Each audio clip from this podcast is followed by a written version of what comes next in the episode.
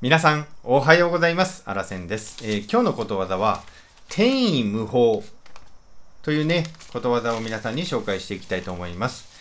えーまずはじめにことわざの意味、そして豆知識、で、あらせんからのコメント、最後にね、使い方を紹介して終わりたいと思います。えーこの番組はあなたに毎朝ね、ことわざを一つ紹介する番組になっております。まあ、最後まで聞いていただきましてね、あ、素敵だなーなんて思っていただけたら、ぜひ登録ボタンを押していただいてね、たまに聞いていただけると嬉しいなーなんて思ってますので、どうぞよろしくお願いいたします。それでは、天意無法の意味をお伝えします。うつ、あ失礼、失礼しました。自然で美しいこと。また、わざとらしさや飾り気がなく、無邪気な様子。これがね、意味になります。え続きまして豆知識です。天の織姫の着物には、縫い目のような作られた跡がないという意味。はい、ということです。あとね、英語例もね、今日は紹介したいと思います。To be natural and flawless. To be natural and flawless.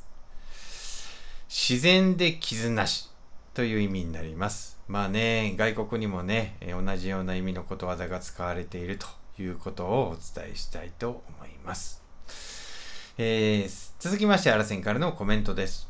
このね、天意無法っていうのはね、古事成語に分類される言葉になるんですね。で、この古事成語は何かというと、昔の話が元になってできた言葉になります。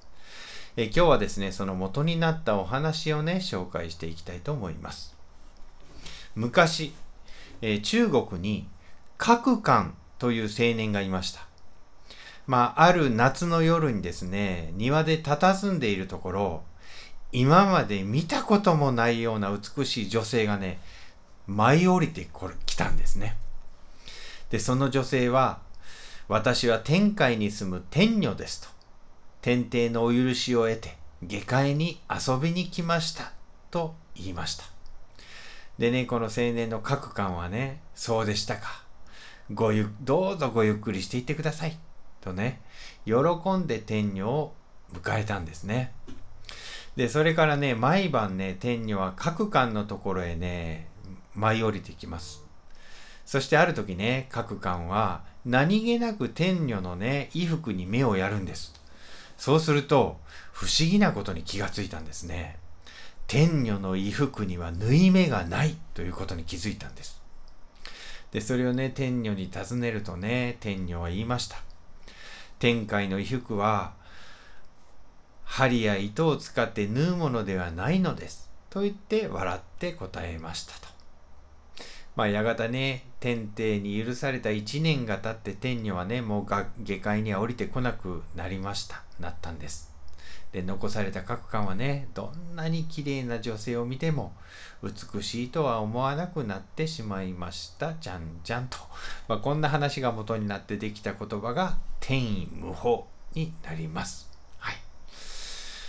あのーまあね、この、うんえー話をね、僕もちょっと実は初めて調べて分かったんですけれども、うんこの各感はね、果たして幸せな人生だったんでしょうかというのを結構考えてしまったというね。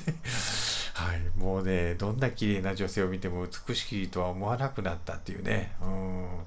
まあ、この本当素敵な一年っていうのをね、楽しんだんだろうなとは思うんですけれども、幸せやったかななんて思ったところでございます。はい。